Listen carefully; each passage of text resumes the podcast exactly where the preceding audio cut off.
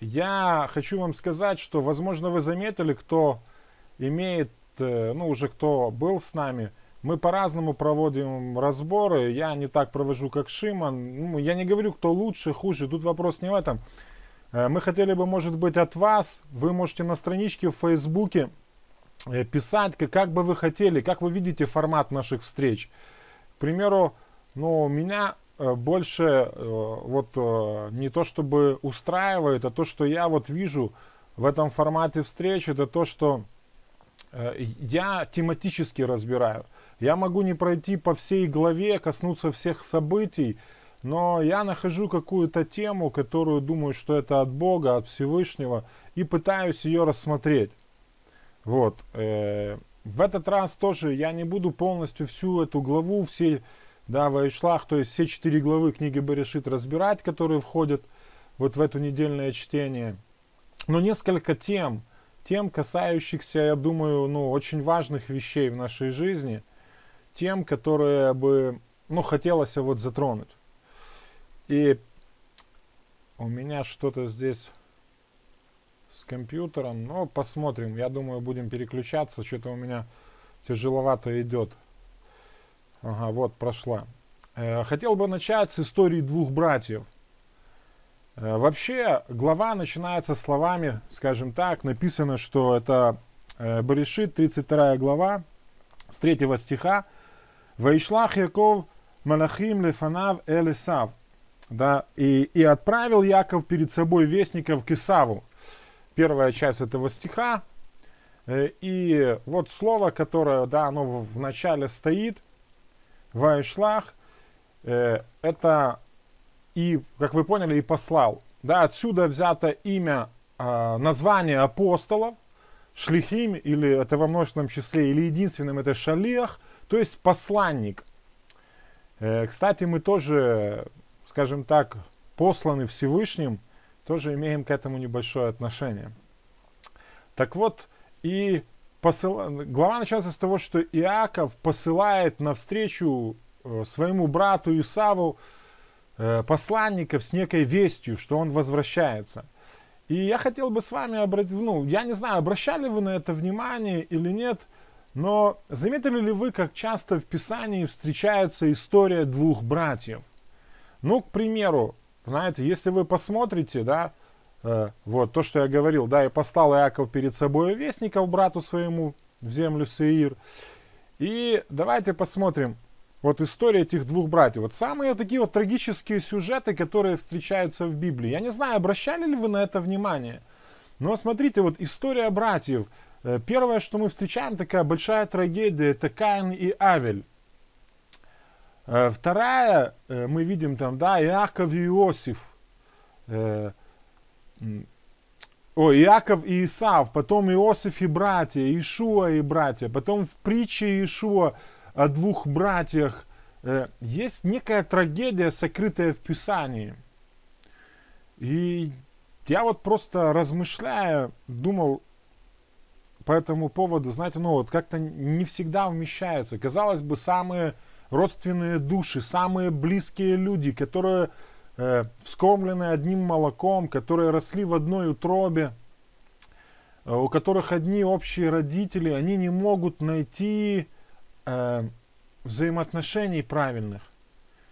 Как-то вот что-то не так, что-то как бы вот неправильно в этом получается. И вот эта вот история братьев, которая как бы постоянно повторяется. И, знаете, постоянно как-то получается, что мы знаем по Писанию, что э, все самое большое такое, да, и большая часть наследства и священства в семье, это все принадлежит старшему брату. Младший как бы многого чего лишается. У него часть наследия меньше, и не может он иметь тех возможностей всех, что старший брат. И вот так вот по социальной ну, лестнице, вот по социальному какому-то положению, это несправедливо. Ну, как бы, знаете, решать, потому что я первый родился. Но в чем вина второго, что он родился позже?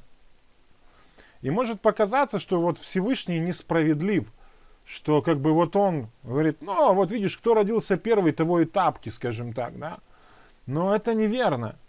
Э, мы видим, что вот это взаимоотношение, старший имеет больше, а младший как бы меньше, оно не касается социальной несправедливости. Оно скорее касается большей ответственности того, кто пришел в этот мир первым. Вот так как Адам когда-то пришел в мир первым, на нем лежит большая ответственность. Все, которые пришли после Адама, они как бы имеют меньшую меру ответственности. Не то, что, ну, я хочу, чтобы вы это поняли, не то, что я у, у, уменьшаю нашу меру ответственности перед Всевышним, но чтобы вы поняли, вот грех вошел в мир через одного человека.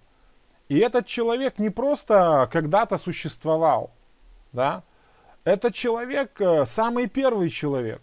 Вот через него грех и вошел в мир. Это самый-самый первый человек. Это тот, э, который э, был образцом.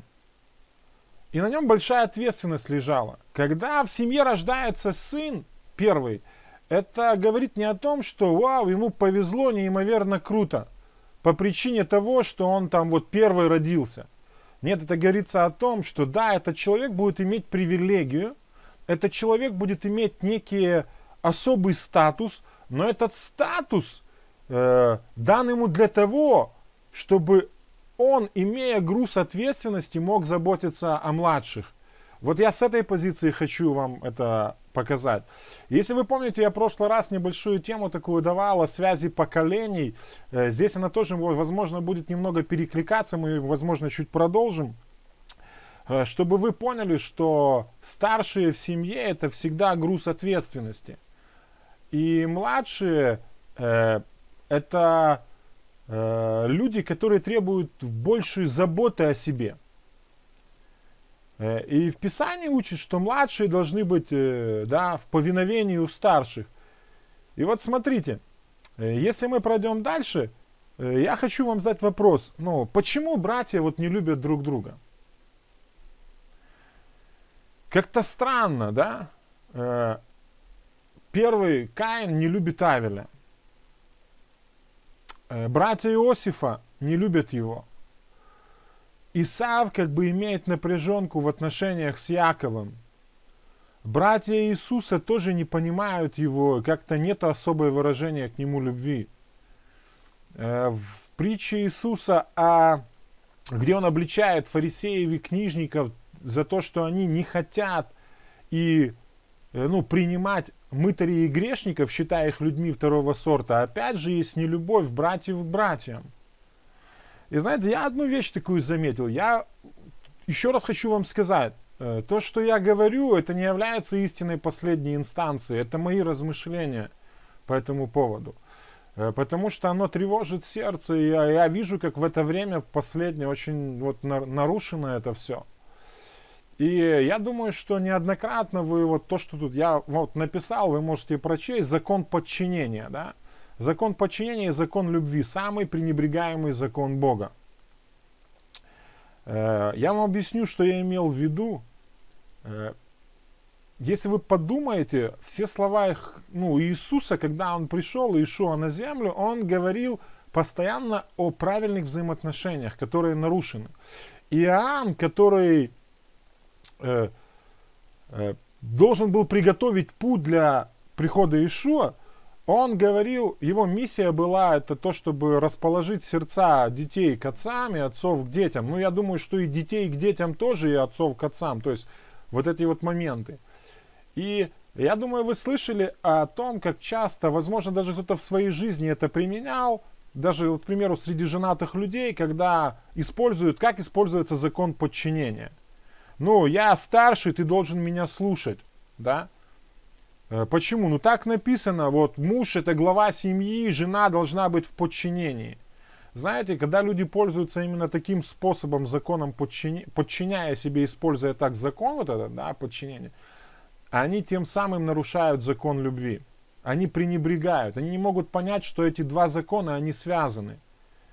А, они не могут понять, что закон дан совершенно для других вещей. Я вам чуть немного покажу и предложу одну мысль, для чего этот закон подчинения дан и как ним правильно пользоваться.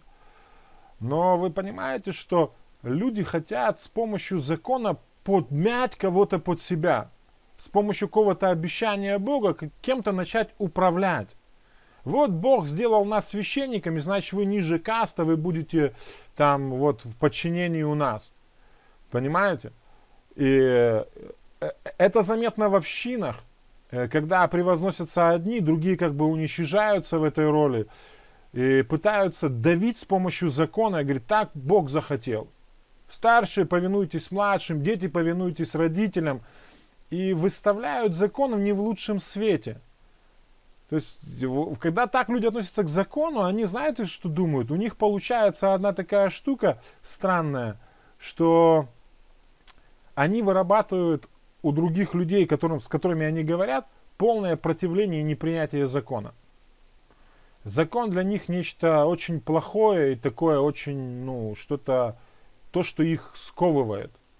Э, я вам предлагаю отнестись к закону следующим образом. Смотрите, ну, я об этом говорил, да, что, да, чтобы уже, у меня просто что-то с монитором, не всегда изображение что-то появляется, пропадает. Э, старшие с помощью закона хотят подчинить младших, мужья с помощью закона хотят подчинить себе жен. Да, ну, используют манипуляции такие своего рода. Но для чего дан закон? Э, я вам сейчас предложу, если вы согласны, вы как-то отреагируете. Послушайте. Закон подчинения, да, он дан не для того, да, чтобы подчинять кого-то себе, а он дан для того, чтобы подчинить себя. Послушайте еще раз. Закон, который дан человеку, Всевышний дал не для того, чтобы с помощью этого закона мы подчиняли себе других людей, э, а для того, чтобы мы могли подчинить себя. Закон направлен на меня. Я должен с помощью этого закона подчинить вот это свое дурное начало для Всевышнего. Э, к сожалению, люди, многие пренебрегая этой стороной, они используют закон для подчинения других людей это неверно, это по сути неверно. И вот эта история братьев, э, где Исав и Иаков, э, два брата, они близнецы, они вдвоем фактически родились одновременно.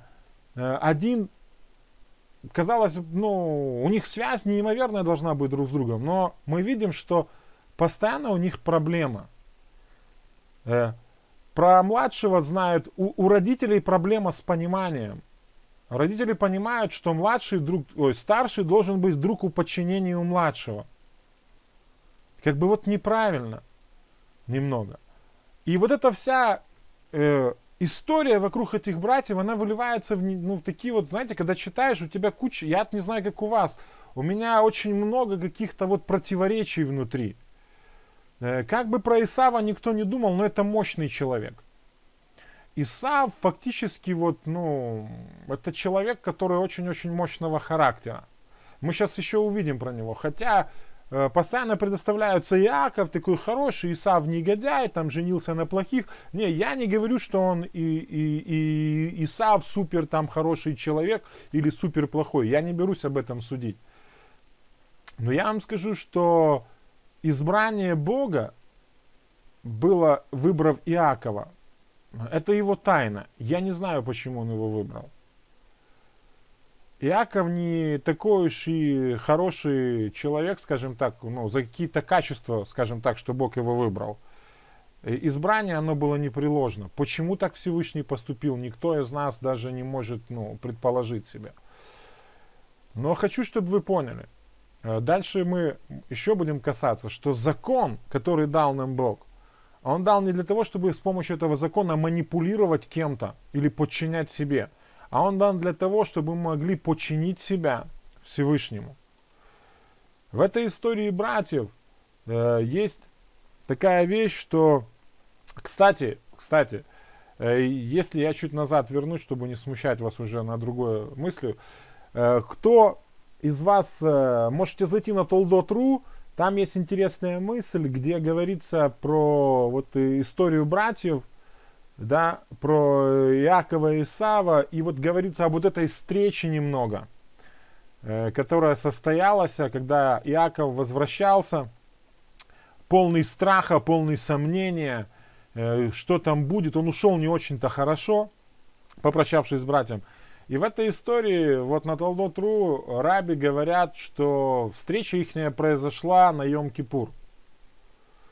Что есть параллель некоторую они проводят как с двумя козлами, как бы два одинаковых козла, которые должны быть полностью одинаковые, как бы с Исавом и Яковом. Кому интересно, можете зайти на, тол, на Толдотру, послушать это у них. Э, мы чуть будем о другом говорить, но то, что вот есть непонимание – это один вопрос, который выливается в большое противостояние. И я вам скажу, что вот это непонимание, вот эта проблема, она в Иакове родила неимоверный страх. Вы никогда не думали, что Иаков уходит из дома отца со страхом сердца? Ведь именно страх выгоняет его. Не столько желание жениться, мы вообще не видим, что Иаков хочет жениться. Это папа ему говорит, иди женись там, найди себе жену. А Иаков не горит желанием жениться. Его просто как выгоняют под этим предлогом из дому. Но если бы Иаков ничего за собой не имел, если бы он нормально себя чувствовал во всех отношениях, он бы сказал бы, пап, я не хочу жениться, можно я буду дома? Но он, пользуясь этим поводом, избегает. Почему? В сердце Иакова поселился страх. Вот э, Иаков попробовал на вкус, что такое страх. Только это не страх был Всевышнего. Это страх перед человеком. Скажем так, животный страх. Который погнал его, скажем, очень далеко из дому.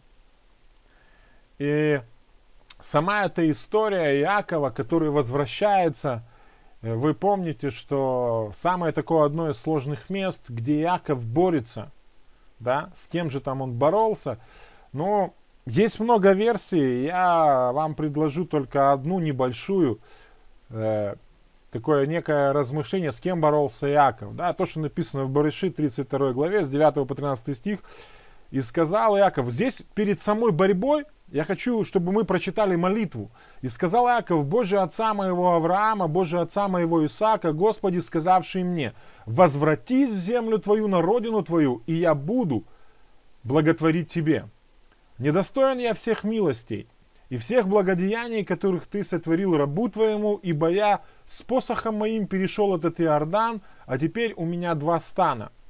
Кстати, когда Иаков говорит, он немного здесь лукавит о двух станах. У него был один стан. И Иаков разделил сам его. То есть он не шел с двумя станами сюда, типа, что, понимаете, тут так выглядит, выглядит немного не очень хорошо вот его слова, два стана у меня, как будто вот он настолько вырос, что у него аж два стана, потому что одним он не может двигаться. Нет, он разделил этих, э, свою семью на два стана по причине страха, то, что я вам говорил, страха, поселившегося у него. Два стана у человека стало не потому, что он стал большой, как Авраам, и не мог с Лотом, они разделились на два стана. Нет, Иаков из-за страха делит свой стан на два. Теперь у меня, он говорит, два стана. Избавь меня от руки брата моего, от руки Исава, ибо я боюсь его. Представьте себе, просто подумайте, сколько времени Иаков живет со страхом. Борьба Иакова, я чуть наперед вам забегу, это борьба Иакова со страхом, не с Богом. Это конфликт внутри Якова. Он борется на все протяжении всего своего изгнания, пока он ушел и вот возвращался, он бы не вернулся сам, вы понимаете? Его борьба началась еще, я думаю, э, с Богом, вот, ну, если так уже говорить, тогда, когда Всевышний сказал ему, вернись, вернись домой, возвращайся. Вот тогда, я думаю, он уже начал немного переживать, вот тогда уже он начал бороться с Богом. Он не хотел, мы видим, что страх не давал ему но в этом, даже имея этот страх такой перед Исавом, все-таки мы видим, что Иаков послушен Богу. И вот дальше он говорит, избавь меня от руки брата моего, от руки Исава, ибо я боюсь его, чтобы он, придя, не убил меня и матери с детьми. Ты сказал, я буду благотворить тебе и сделаю потомство твое, как песок морской, которого не исчислить от множества. И ночевал там Иаков в ту ночь. Вот это молитва Иакова. Это молитва человека, который боится. Человек, который переживает. И вы поймите, вот мне просто... Возможно, кто-то переживает подобное. Знаете, есть люди, которые живут на протяжении долгого времени со страхом, что что-то где-то там случится. Я хочу вам сказать, что вы можете взять на вооружение то, что сказал Иаков. Отец вас позвал уже давно домой. И если у вас есть какие-то препятствия э, в виде страха, решить вы их можете одним способом. Придите ко Всевышнему в молитве. Приготовьте свое сердце. Э, за основание возьмите те обетования, которые Всевышний дал вам, как вашему ребенку, как своему сыну. И обратитесь к нему. Откройте ему сердце, расскажите, что у вас за страх есть. И выйдите навстречу, пойдите, не оставляйте эту проблему. Какая бы большая она ни была, она разрешима. Она разрешима, просто откройте свое сердце ему. И оружием главным в этом будет обетование, данное вам. И смотрите, что происходит дальше. Иаков, будучи свободным человеком, да, он мог передвигаться, он уже освободился от Лавана, он отработал э, э, время определенное за Лию, за одну, за вторую жену, за Рахель. Все, он возвращается, он свободен, свободный человек, у которого есть имущество, дети, жены. Все отлично. Но Бог хочет с Иакова сделать победителя. И первое сражение, которое Иаков должен выиграть, это вот то, что я вам говорил, была молитва, это подготовка со сражения со страхом. Ведь подумайте, Богу нужен, как и Авраам был. Помните, мы говорили про, Авраам, про Авраама, когда он борол свои страхи, перебарывал. У Авраама был страх в сердце. И он говорил, он обманывал, он говорил, скажи жене моей, что ты сестра, мол, что ты не жена. Э, мы говорили, тоже у него были страхи, но Всевышний проводил его через определенные обстоятельства и вел его по определенному такому пути, чтобы он избавил его, скажем так, Бог его шлифовал, готовля его на определенную миссию. С Иаковом то же самое происходит. Всевышний готовит его. И смотрите, он не избавляет его чудодейственным образом, там хоп, по, по мгновению, как э, руки, там волшебные палочки, скажем, или что, э, что э, вот, Яков, я избавлю тебя, ты ничего бояться не будешь. Не, Бог хочет, чтобы в этом процессе участвовал человек. Я думаю, что, э, извините, Скажите, пожалуйста, звук у вас есть, потому что кто-то написал, что нету, э, Ира написала, что звука нету. Мне кажется, я просто вижу, у меня двигается, ну, движок. Ага, есть, все. Вы попробуйте перезагрузить там, у кого нету звука. Вот. Так вот, смотрите, что вот эта вот борьба Иакова. Э, Богу нужен новый человек. Э, э, и вот ему очень важно, чтобы Иаков в процессе э, вот, участвовал тоже. Не чтобы Бог все делал. Э, Бог хочет, чтобы и человек участвовал в этом процессе преображения. То, что мы сейчас в Новом Завете, Бритхадаша, называем э, преображение, рождение свыше, ведь оно начинается с того, что сделал для нас Бог, но не без нас.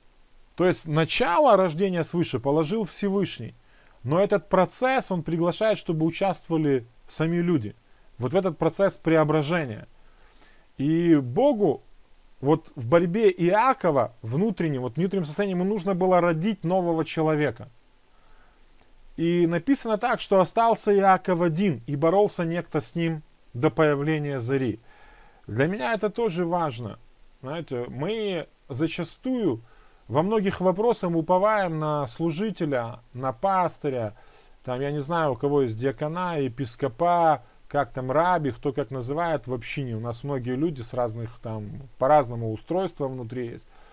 Но, знаете, вот такие вещи, они порой не решаются коллективно. Вот как здесь написано, и остался Иаков один. это не самое комфортно. Когда ты остаешься один, у тебя кажется еще больше страха. Но очень важно человеку, что значит остаться одному, разобраться с собой, э, быть честным с собой. Один, ты один, нет помощников у тебя на данный момент. Тебе нужно разобраться с тем, что есть у тебя. И написано, и боролся некто с ним до появления зари. Э, если вы откроете 24 стих этой же главы, вы увидите интересно, что написано. Очень часто, э, вот даже в синоидальном переводе и в другим написано «некто». Да? И боролся некто с ним. Э, вот мы открываем. И мы видим, что там написано «Веавек Иш боролся с ним. Иш не с ним, Иш это человек, это мужчина. Буквально эта история начинается с того, что кто-то, какой-то мужчина боролся с Яковом. То есть э, э, э, вдруг, дальше будет чуть по-другому написано, но я предлагаю вам вот в этой ситуации сложной, чтобы разобраться, с кем боролся Иаков, увидеть ситуацию сначала глазами Иакова. Иаков, когда остался один, он увидел перед собой мужчину, он увидел перед собой человека. И если вы внимательно будете смотреть на этот стих, я хочу, чтобы вы обратили внимание, не Иаков был инициатором борьбы. Даже в синодальном переводе это видно. И остался Иаков один, и боролся некто с ним. Вот эта фраза «и боролся некто с ним» Не говорится о том, что пришел кто-то к Иакову, Иаков говорит, ну что, паренек, давай поборемся. Нет, э, пришел некто, чтобы бороться с ним. Пришел человек, который начал, он был, то есть не Иаков, другой человек был инициатором этой борьбы. Тот, кто пришел к нему. Знаете почему? Иаков был очень пассивный человек. Ему сложно было принимать решения. Ну вот, посмотрите, э, в первородстве мама решает за него. С женой его э, взял тесть, обманул. То есть нерешительный все-таки человек. Э, он бы сам бы, может быть, не, нарешил, не решился на эту борьбу. И вот боролся некто с ним. И наступает вот эта борьба. И в этой борьбе э, Иаков побеждает этого человека. Э, борьба тяжелая идет. Э, этот человек проигрывает. Как можно смотреть на эту борьбу? У Осии написано, что он там с большим плачем, со слезами боролся. Э, и часто люди представляют борьбу Иакова как некое духовное такое там сражение в молитве. Я вам скажу, что я не знаю там, можно в молитве или нет повредить бедро кому-то. Не знаю, сколько нужно стоять на коленях и как нужно молиться, чтобы повредить бедро себе. Понимаете? Здесь четко видно физическое сражение. Да, э, у Осии написано, что он со слезами боролся. То есть мы видим, что это было духовное, физическое и духовное сражение. Это не просто была схватка, э, как в рестлинге, кто, кто, кто сильнее. И Иаков побеждал за счет какого-то проявления величайшего усилия изнутри. И потому я вам говорю, что это, ну вот, я думаю, что это все-таки была борьба Иакова со страхом. Кто-то на него нападает. Ему нужно ну, бороться за свою жизнь. И Иаков включает всю внутреннюю, вот все, что есть у него внутри, подключается все. Там и молитва, и плач. Это все внутри происходит. Они думают, что они боролись, и Иаков плакал. Я думаю, что это просто вопль внутри него был. И когда Иаков побеждает вот этого некто, да, то этот некто решает э, переименовать его. Вот э, очень странно. Вот написано, и сказал отныне, имя тебе будет не Иаков, а Израиль, ибо ты боролся с Богом и человека одолевать будешь. Буквально правильнее было бы перевести, ибо ты боролся с Богом и человеками и будешь побеждать. Дальше. То есть не, не, не то, что ты боролся с Богом, и из-за этого теперь и людей будешь одолевать. Нет, он говорит, ты боролся и с Богом, и с людьми, и с человеком, и будешь победителем теперь. вот в этой ситуации Иаков боролся, я, я понимаю, что он боролся с человеком все-таки. Но в образе этого человека был Бог. Это тяжело, возможно, понять, но вот ты боролся и с Богом, и с человеком, и вышел с этой схватки победителем. Как Иаков боролся с Богом? Я вам уже говорил в начале, он ушел не очень хорошим способом. Он получил первородство и все остальные вещи в свою жизнь не очень хорошо это была некая, как бы, воля в этом Бога была, но не было воли Бога в том, чтобы он таким способом это получил. И вот тут, тут его некое противостояние началось. И это противостояние было тем, что он начал противиться Богу, и заканчивалось, оно переходило на противление людей. Он постоянно был в борьбе. Началось с братом, продолжилось э, потом, куда бы он ни пришел, у него постоянное противостояние с людьми. И в этой ситуации ты будешь одолевать, я понимаю, что не людей ты будешь одолевать. Ты будешь одолевать вот ту дурную, то дурное начало, которое было в тебе. Ты будешь одолевать его. Ты сможешь преодолеть тот страх, который был в тебе, который мешал тебе нормально двигаться, нормально жить. Ты будешь, ты боролся с Богом, боролся с людьми, в этой схватке ты прошел победителем. Каким образом? Да мы видим, что путь Иакова, он очень тяжелый. Он смирялся постоянно на этом пути. Э, его обманывают, он смиряется. Э, да, противостояние есть, но он смиряется. Э, это путь борьбы. Как бы кому-то не казалось, это вот, ну, как-то хаотично выглядишь, но это путь борьбы, наше смирение. Лучшая победа в сражении – это наше смирение. Тогда мы двигаемся вперед. Возможно, это было рождение свыше как результат. Я согласен с вами, Виктор. Э, возможно, не, нельзя сказать, что ну, как кто-то, кто не согласится, что это прямо. Я вот именно к этому и веду, что Иаков там, ну, может не в том смысле, как мы понимаем про рождение свыше, да, но то, что Иаков там родился как новый человек, это однозначно. Потому что переименование, оно говорит о новой сущности. То, что его переименовали – это новая сущность. Но, знаете, э, очень часто люди делают акцент в рождении свыше на то, что мы теперь дети Божьи, да? Вот, мы теперь не просто люди, мы дети Божьи, потому что мы рождены свыше. Но вы сейчас увидите э, одну вещь, которую чуть-чуть дальше, я на это еще раз э, обращу внимание. Э, сейчас хочу вернуться к этой борьбе. Я хотел бы у вас спросить, как вы думаете, зачем э, соперник повредил Иакову ногу? Вот есть ли в этом какой-то ну, образ, метафора или еще что-то? Как, как вы считаете? Можете кто-то написать пару ответов? Ну вот взял ногу, ну руку взял бы, вывернул бы ему. Ну ухо, нос там. Он ему повреждает именно ногу. Как вы думаете, что, ну, что это для Иакова было? Я пока ответов или у меня просто висит, или есть хоть, хоть кто-то, вот, кто мог бы вот, ну, выразить мысль, почему ногу? Что такого там в этой ноге было?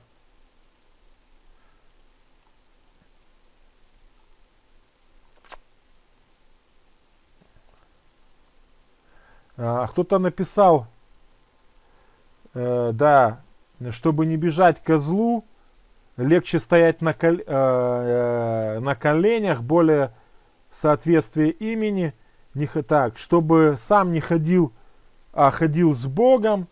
Да, ну, я, я не говорю, что я вам скажу самое верное, чтобы не надеялся на себя, самое верное решение. Для чего я вам говорю, чтобы вы писали? Возможно, чтобы э, кто-то думает так, и, э, я думаю иначе, кто-то еще. Но это не для того, чтобы мы спорили, а для того, чтобы мы могли, читая друг друга, обогащаться. Э, возможно, кто-то нуждается именно сейчас в этом откровении от Всевышнего, и у него есть какие-то препятствия, и он хочет их преодолеть, не знает как. И, возможно, вы поможете друг другу, мы друг другу поможем. Чтобы не проповедовал, я не знаю. Э, я немного не понял, Татьяна, как это, чтобы не проповедовал. Ногу повредил ему. Хорошо, давайте посмотрим одно слово, которое записано на одно место, обратим. Э, вообще имя Иаков, хотим, хочу немного его реабилитировать, это имя, чтобы вы поняли. Очень часто в христианской, особенно среде, в учебных заведениях, так как я сам ни, одно, ни в одном учился, знаю, как это интерпретируется, э, в проповедях э, это часто слышно, Иаков переводят как обманщик, имя его как обманщик, лукавый там человек. Возможно, Иаков как бы имеет корень и намек это все на это. Но давайте мы будем исходить из того, что мы имеем. Хорошо? А имеем мы вот что. Что когда они рождались оба, Иаков и Исав, они имена получили не как э, мама сидела с папой, говорит, ну как, как, как сейчас называют детей, да? Вот сидят, как э, ребенок должен родиться и думают, как его назвать, как его назвать какие-то календари ищут, по сайтам лазят, там кто-то жребий бросает, с женой спорят, с мужем спорят. Здесь чуть не так. Мы видим, что и Иаков, и Исав, они названы э, по причине внешности их своей, по причине действий определенных. И вот представьте себе, мама с папой называют сына, да, рождается сын, выходит первый, э, назвали его Исавом, там, волосатый, все такое – Представьте себе, второй выходит. И папа говорит жене, как назовем его? Мамка говорит, слушай, давай обманщиком назовем. Такое имя крутое, ни у кого такого нету. Вот давай обманщиком. Ну реально такое или нет? Как вы думаете? Я думаю, что это глупо. И даже и близко у мамы такого не было. И имя Иаков, мама ну, не могла благословить своего сына таким ну, непонятным э, именем как обманщик. Ага, вот еще есть ответы. Надеялся на Бога. Э, что, ну, бедро, да, да, опора. Но я вам сейчас предложу одну вещь, вы сейчас увидите, смотрите. Э, Иаков как запинающий, ставящий подножку, в случае, когда он выходил с утробы, он держался за пяту своего брата, держащийся за пяту. Но я вам предлагаю напомнить хочу, чтобы вы напомнили себе э, слова, которые записаны в Писании, и которые сказал Исав. И Исав говорит, сказал он, не потому ли дано ему имя Иаков, что он запнул меня уже два раза? Иаков Ваяковни. То есть запинающий, ставящий подножку. Э, я не сильно э, там мистические штуки верю, да, но я замечаю, в Писании есть два, ну, в Писании есть э, такие цифры, которые несут в себе какой-то символизм и несут определенные какие-то вещи. Э, скажем, э, есть, да, 11, э, 3, и вот я про, тро, про, про цифру 3, не про троицу, про цифру 3 хочу поговорить чуть-чуть. Вы замечали, что Иаков, э, Петр отрекается от Иешуа три раза, потом три раза Иешуа ему говорит тоже там. Вот как бы три, она как завершенность, как полнота. Э, когда вот три подразумевает под собой как вот все, как бы законченность определенную. И я подразумеваю здесь все-таки, что Бог остановил Иакова. Когда повредил ему бедро в этой борьбе он его остановил от э, непоправимой штуки. Два раза он уже запнул Исава. Он уже его обманул. Третий раз он идет. И этот человек мог э, поломать всю свою судьбу этим поступком. Три раза бы обманул Исава. Вы можете не верить в это. Вы можете не соглашаться со мной в этом. В этом. Но иногда так бывает. Мы знаем, что Бог многомилостив и долготерпелив, но есть определенные времена и сроки, которые заканчиваются, и милосердие заканчивается, скажем так, начинаются суды.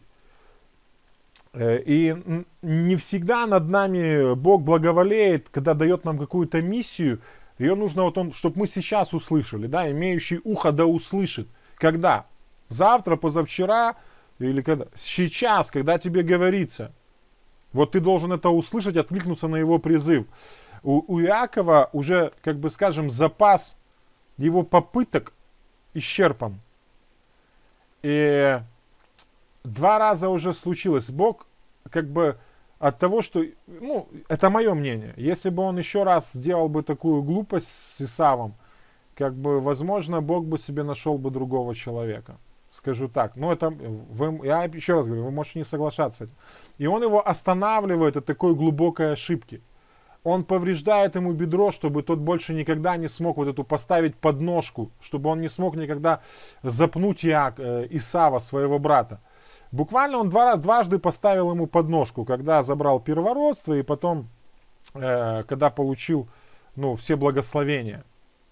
Э, так вот, э, иногда нас Бог останавливает от ошибок таких жестких и сложных, даже путем каких-то определенных физических вмешательств.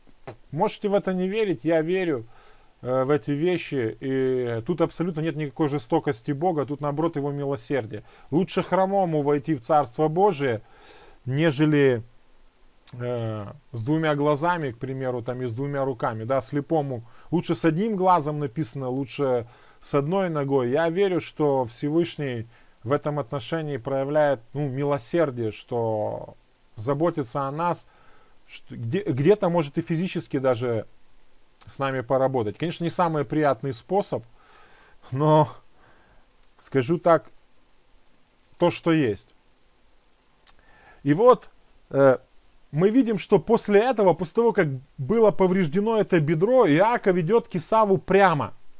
Он идет навстречу. До этого у него есть хитрый план. Два стана, один пойдет там, потом дальше он свой стан еще разделяет на два. Одних детей так, других так, когда пришел, перешел Иовок этот поток. Все. И э, Всевышний вот в этой борьбе ангел, вот тот ангел, да, там говорят, что это был ангел, вот часто переводят. Но там Мелахим, ну, э, Элоим написано, что само по себе ни разу в Торе не означает как имя ангелов.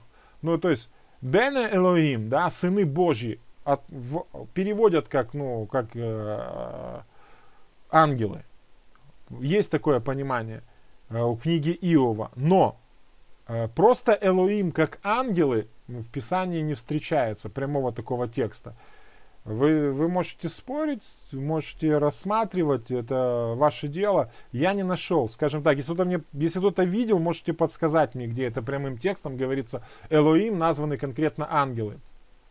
Так вот, Иаков ведет к Исаву уже прямой. Все, у него, то есть у него нет возможности схитрить уже.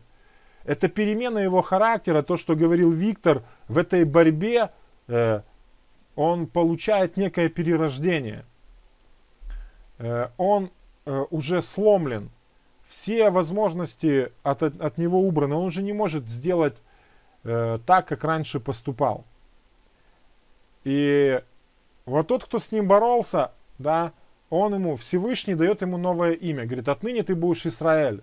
Исра это борьба, боролся, и Эль это Бог, да, боролся с Богом. Побеждающий с Богом можно переводить тоже. Вот э, таким образом заканчивается его борьба. И казалось бы, все, аллилуйя, победа в наших руках, все отлично. Но послушайте, то, что мы получили новое имя, это еще не значит, что все налажено, все very good и ничего не надо делать. Я думаю, что вы встречали такую фразу в Писании, что все мы названы детьми Божьими. Да? Но также сказано, что мало того, чтобы быть, иметь это только название, нужно еще и быть детьми Бога. То есть не только называться, да, Шауль говорит, но и быть детьми Бога. Вот это очень важно. Э, вы увидите, что в этой схватке ночью Иаков получает имя, но сущность победителя, сражающегося с Богом, он будет еще получать, он будет ее утверждать на протяжении всей своей жизни. Он будет в Писании то Иаков, то Израиль, попеременно называние его будет. Но для нас большой урок есть с этого. Само еще имя не меняет твоей сущности. Если ты назвался Детям Божьим и называешь себя, э, пожалуйста, соответствуй этому званию. Если ты являешься человеком, который называет себя святым, пожалуйста, соответствуй этим званиям, а не раздражай бабушек православных. Я знаю, как бывает э, на евангелизациях э, пройдут миссионеры, христиане по селу э, к бабушкам. У бабушек есть свое представление о святости, что святые это недостижимые люди, которым это звание дается посмертно, скажем как, да, герой Советского Союза посмертно. Там многим дано было. И вот у бабушек такое представление недостижимости святости здесь на земле. И приходят христиане и начинают с бабушек там застегивать, э, проповедуют им, а потом называют себя святыми, что мы святые. У бабушки разрыв шаблонов, мозги кипят, э, христиане улыбаются и рассказывают, что они святые. У меня просто была, есть несколько историй по этому поводу про святость, знаете, как оно выглядит очень интересно, когда люди утверждают что-то, называя себя одним, э, проповедуя одно, а поступая совершенно по-другому. То есть называются по одному, но не утверждают этого имени в своей жизни. Знаете, а, а однажды знакомые сестрички пошли на евангелизацию, там, ну, бабушек, бабушкам в село. Слава Богу, что они ходят, что не оставляют этих женщин одних трудятся. И одна пришла и долго бабушке рассказывала о всемогуществе Бога, насколько Он силен и могуществен, что Он силен мертвых воскрешать, больных исцелять. И там супер-пупер, все, бабушка, короче, аж восхитилась этим Богом. Но когда она уходила, говорит, бабушка, нет у вас таблеточки аспирина, там голова болит. Понимаете? То есть веру в бабушке-то подняла, но сама в это не верит, что говорит. То есть если мы называемся определенным именем, то есть вот здесь, когда Бог э, в этой борьбе дал Исаву новое имя, ой, Иакову, дал новое имя Израиль, это, скажу вам так, э, я думаю, что это как кредит доверия, который выдан наперед ему. Но это имя нужно было утвердить Якову в своей жизни. То есть это не победа в одной схватке. Это постоянная борьба. И Бог ему говорит, ты боролся с людьми, с Богом, ты победил, знай, ты будешь, если ты будешь бороться, вот понимаете, если ты будешь бороться, ты будешь побеждать. То есть это не означает, что после этой схватки, что бы ни делал Иаков, он будет кругом победителем. Не, это ерунда. Бог говорит, если ты будешь дальше вот так бороться, а вот здесь как раз и включите вот эту ситуацию, да, что он боролся со слезами, с большими там вот э, переживаниями, все, и вышел с этого победителя, победителем, то мы можем для себя понять тоже, что э, однажды победив схватки вот в такой, да, что-то переборов, что-то оставив, мы, нас Бог просто утверждает и говорит, слушайте, вы можете быть победителями, если будете сражаться. То есть, э, хочу, чтобы вы просто поняли эту мысль, что Иаков стал победителем, назван э, Израилем, не по причине одной схватки, а по причине того, что если он будет сражаться, он всегда будет выигрывать эти схватки. Но если будет пассивным, если не будет сражаться, никаких побед не будет. И потому он в Писании то Иаков, то Израиль. Сражается, он Израиль. Опускает руки, он Иаков. Так и в нашей жизни. Мы названы детьми Божьими. Сражаемся, побеждаем дурное начало, мы дети Божьи, опускаем руки, мы возвращаемся снова э, э, к низу, к той точке отправной, э, с которой начали, и от нас только название остается. А сущности той перемены, сущности нету уже. Это нужно все время поддерживать, это борьба. Да что ж такое, у меня с монитором что-то непонятно происходит. Э, так, в одной проповеди мессианской общины было сказано, что Иаков боролся вместе с Богом против э, ветхого Иакова. Я знаю, ну, э, я не буду говорить, это, это э, Виктория сказала, да, послушайте, Виктория, эта тема, она обширна, да, для проповеди, для различных мнений. Э, я знаю даже, что этот текст при большом напряге можно перевести, что Иаков боролся с Богом, то есть не э, против Бога, а вместе с Богом против кого-то. Ну, можно интерпретировать. Э, я вам скажу, что интерпретаций по тексту может быть много. Главное, чтобы они не выходили за контекст.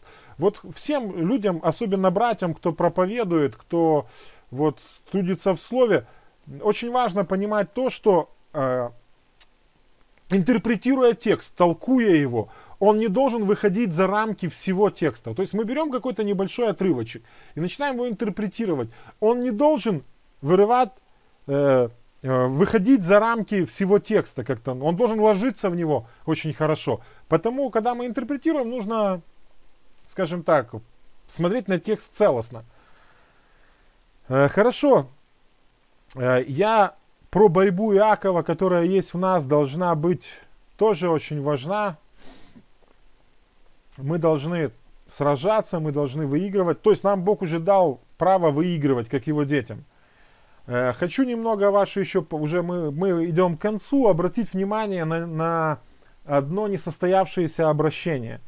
То есть, э, э, если в предыдущем тексте, что мы рассматривали, я показывал, что насколько важно э, все-таки соответствовать тому имени, в которое тебе дали, да, то в этой ситуации хочу обратить внимание на то, чтобы, если вы помните, я вначале просил э, в молитве, чтобы э, наше ухо и наше сердце, наш разум был чувствителен к его словам и к его действиям, что Бог хочет сделать.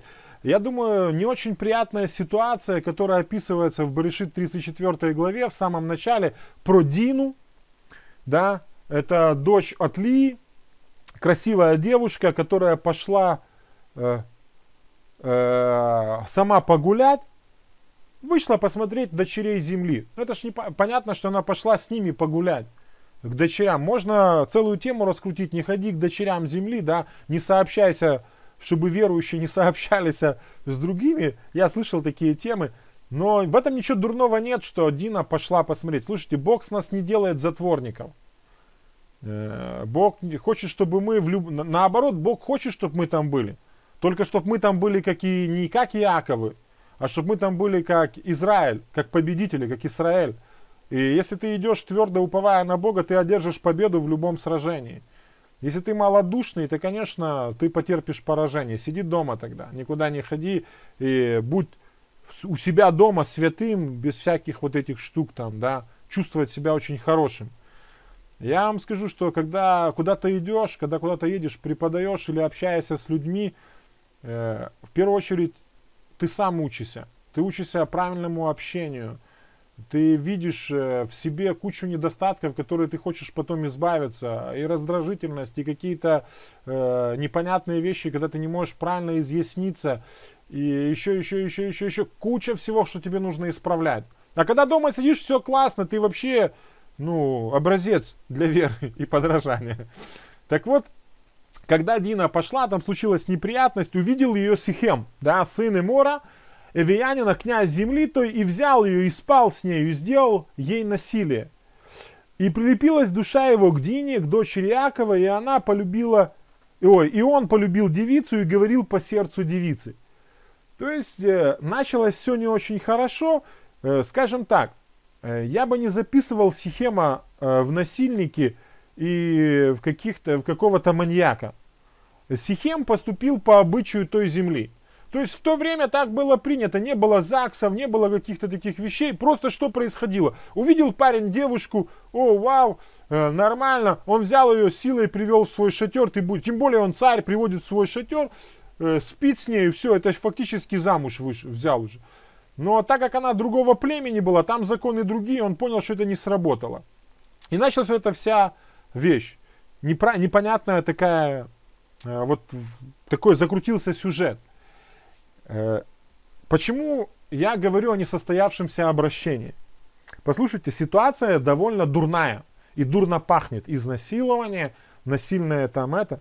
Но послушайте, что бы произошло.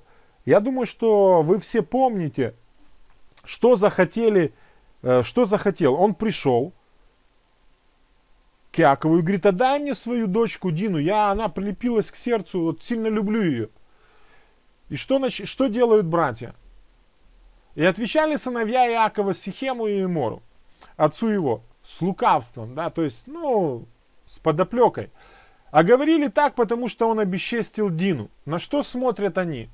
Они смотрят на факт, который совершился и на который нельзя исправить. Вот это очень дурное понимание. Мы зач... это, это, вот такое вот понимание, оно рождает месть. Вы просто поймите меня, э, есть вещи, которые происходят в нашей жизни, которые нельзя исправить. Они случились.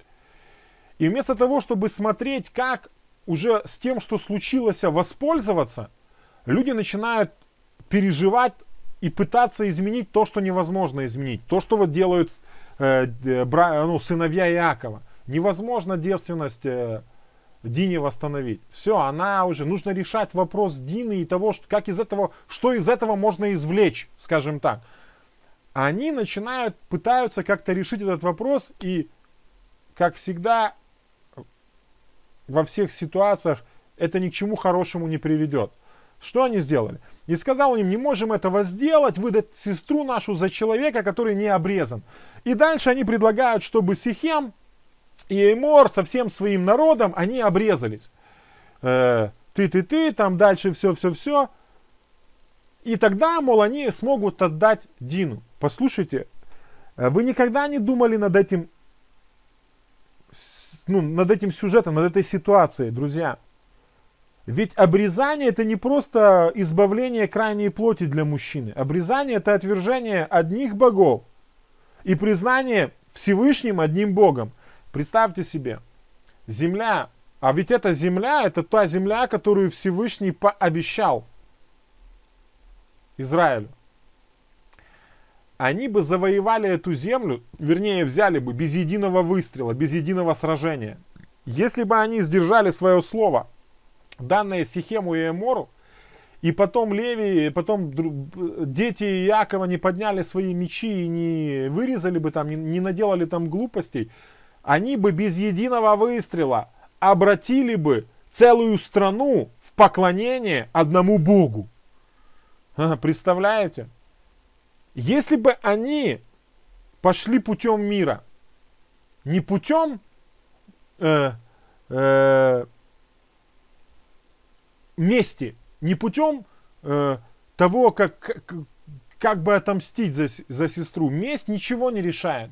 Но если бы они воспользовались этой ситуацией, по, то, послушайте, они бы обратили, э, но цел, целый народ бы обратили бы ко Всевышнему. Это интересная вообще мысль. Просто подумайте над этим, э, что, что тогда могло бы произойти. Целый народ покорился бы Богу. Потому нам очень нужно быть чутким тем ситуациями, что с нами происходит. Даже с, тем, с теми нехорошими ситуациями. Любую ситуацию Всевышний может повернуть во благо. Лишь бы наше сердце, наш разум и вся, весь наш дух, вся наша внутренность, они были способны его слышать, слышать Всевышнего. И если вы увидите в 35 главе, получается еще одна вещь. То, что я вам говорил, в сражении ангел, не ангел, скажем так, Всевышний через этого человека, с кем он там боролся, Иаков, он ему дает новое имя. Но новое имя это еще не новая жизнь. Это новое имя, так как и мы названы детьми Божьими, это побуждает тебя. Это я вам говорил, как некий аванс, который побуждает тебя изменить свою жизнь.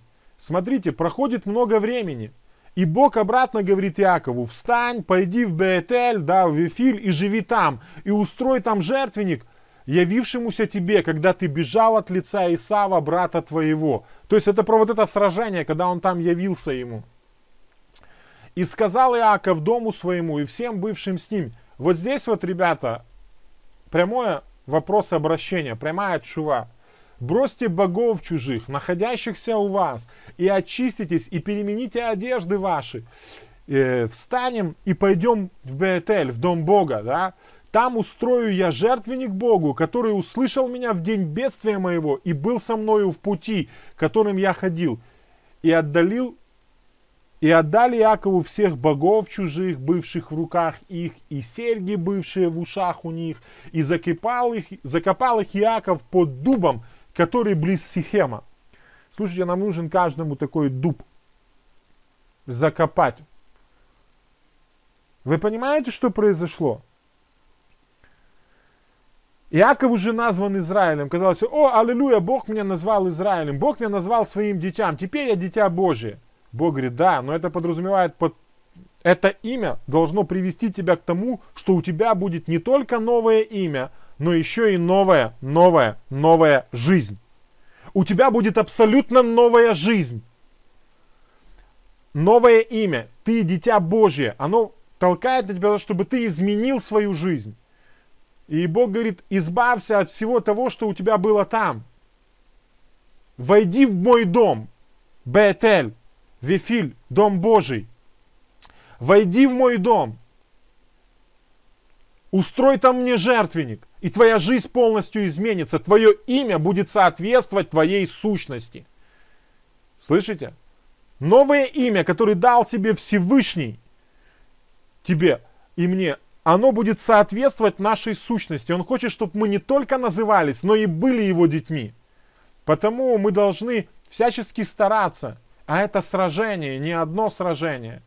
Однажды, приняв Христа, мы вступили в сражение. Кто-то переборол небольшой страх, кто-то был в большом уничижении, в болезни, в проблеме. И в этой борьбе Бог дал тебе победу. Через кровь Христа, через кровь Мессии, очистив тебя от всякого греха и втянул, скажем, скажем так, ввел тебя и меня в свое царство. Но здесь нужно жить по-новому. Э, а эта жизнь это постоянное сражение. И о том, что ты можешь выигрывать в этих сражениях, говорит то новое имя. И вы знаете, в конце Писания говорится, что у каждого там будут в белых одеждах люди, у них будет камень, и будет э, там написано какое-то новое имя. Вот это имя, окончательное имя измененное нового творения. Это все уже то, что будет больше, то, что больше не претерпит изменения. Когда твоя жизнь и имя будут как одно целое, оно будет соответствовать, соответствовать тому, что есть. Мы, то есть мы будем людьми целостными.